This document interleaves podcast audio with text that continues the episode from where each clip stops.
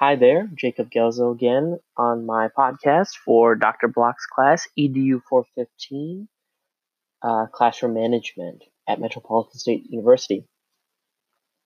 This week's episode is talking about Module 13, and that is resistance and student resistance in the classroom.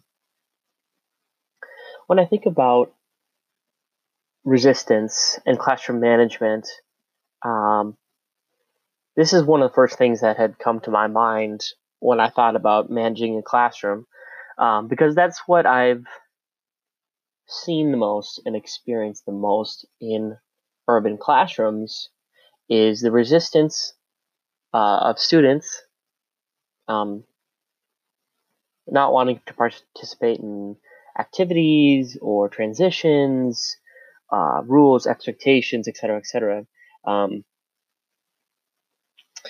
so when I think about classroom management, I think about managing student resistance.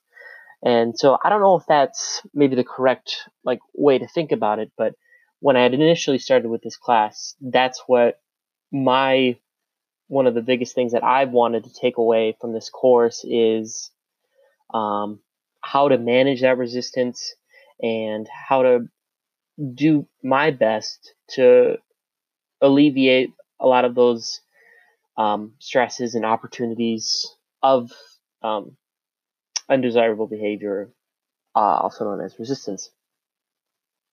So, the two articles for today, uh, I just wanted to talk about in brief. The first one, the responsive classroom. Um, I, I liked it. Uh, I think it's great that an article that was published in 2013 is still applicable today, in, in my opinion, at least from what I gathered from the reading. Um, the the one little section that I really appreciated was uh, towards the beginning. There was the um, portion that was talking about how to teach how to disagree respectfully. Um, in my opinion, uh, in this nation and the in country culture, um, we've kind of lost that ability to do disagree respectfully. In my opinion, whether it's on social media or um, big, you know, news, television media. Um, uh, oftentimes, we see politicians um, disagreeing in a disrespectful way, and I think that that that behavior, um, to some extent, has kind of been perpetuated, unfortunately. Um, so, I personally would really I really liked this little nugget about um, how to teach or to disagree respectfully. Um, we live in a really uh, you know heterogeneous world, and there are so many people coming from very you know different walks of life, backgrounds, cultures, religions. Um, so it's it's naive to like think that everyone's going to agree with one another, and so um, talking about having having that you know that safe classroom culture and um, respectful learning community. Uh, obviously, I think this kind of goes hand in hand with that, and um, being it's okay to disagree, um, but in the way in which you do it is extremely important, and it's it's important to me because um, when, when we talk about you know different whether it's a history class or a geography class or um, a world religions class or whatever class that I may be teaching in the social studies sphere, um, it's important to remember that there are those different um, opinions, those are those different ideals and cultures, and so um, it's something that I find really important to be able to dis- disagree respectfully, whether it's with your friends or people you don't even know. So um, I find it important to have that, and and it's great to read that this is also something that can help um, quell uh, defiance um, or behavioral deviance in the classroom. Um, what else? What else? What else? Oh, I um, you had kind of talked about it briefly. I can't remember if it was two weeks ago or three weeks ago, Dr. Block, but um, kind of a not necessarily a stand your ground, but the in the latter portion of this article, um, it talks about avoiding uh, or avoid negotiating in the moment. Um, and that just I was kind of mentally connecting that to what you had read or what you had said rather um, to us about two or three weeks ago on, uh, about how you need to kind of um, like I said, not, not necessarily like stand your ground, but kind of hold a firm position and not kind of um, waver, kind of in your expectation or your um, response to um, defiance or um, a student that's not meeting expectations. Um, the second article uh, I thought was as insightful, if not more so. Um, I'm not familiar with David Gooblar uh, or the Chronicle Vitae, um, but it's probably something that I'm going to look into going forward, um, given that even though this was such a small snapshot of what he had to offer, I I found it very insightful. So um, so I've I really liked his um, kind of open open candor approach. Um,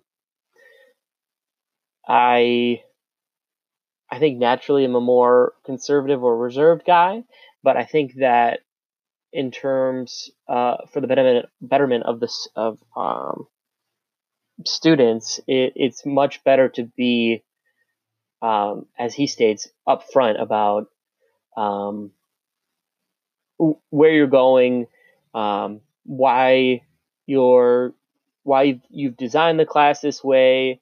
Um, that's one of the most common answers uh, that I've heard in terms of like classroom defiance is like why. So to to like be ready or have kind of some research or that kind of card in your back pocket to play and say like this is why we're doing this um, and there's a lot of great things behind this we're doing this um, for you guys uh, et cetera et cetera and and then kind of in continuation of that that I really also enjoyed the Be Open piece about, um, again, explaining explaining yourself, even though you may not necessarily have to, or you're, maybe you um, you shouldn't, but you're doing it anyways um, for the betterment of the students. And so um, I, I, like that approach about kind of having uh,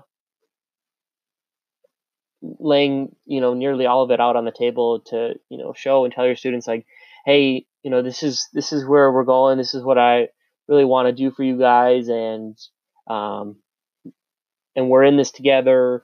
Um, and so, I feel like if if students feel that you're being you know genuine and authentic and open, um, then they're less likely to kind of harbor some ill feelings or um, whatever else, and and have kind of that um, those kind of underlying or um, subliminal feelings against you, which makes it easy for easier for them to be defiant. Um, his last piece uh, that really is, um, I don't know, kind of sealed it up in a nice bow for me, and that was to lecture sometimes. Sorry, excuse me. Um, lecturing sometimes. So uh, in my experience, at least in history and social studies courses, uh, um, a lot of the teaching has been done in that lecture style type of format, um, usually with some kind of visual aid or component to go along with the uh, verbal instruction given by the teacher or instructor.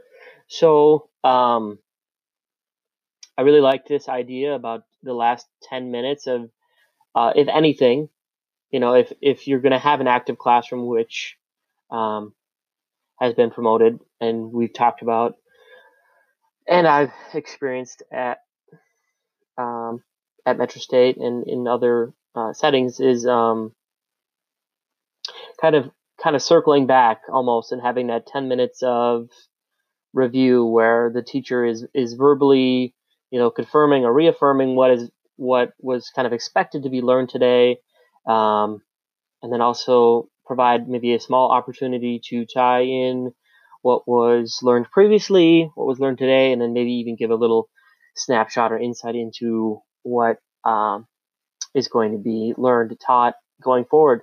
Um, so yeah, for me, that that last uh, little stanza about lecture sometimes, I thought that was great. I think that um, I know that it's not the be all end all, as I've experienced and learned um, through my observations and and other things here is that um, it's more and more teachers are deviating away from it, and I completely understand it because um, not all students are like me, and and I must admit, initially I wasn't even that responsive to the you know three hour lecture, and so um, I know that it's really important to differentiate the instruction, but I think sometimes students still need to have things um, told to them for better or for worse, however that sounds.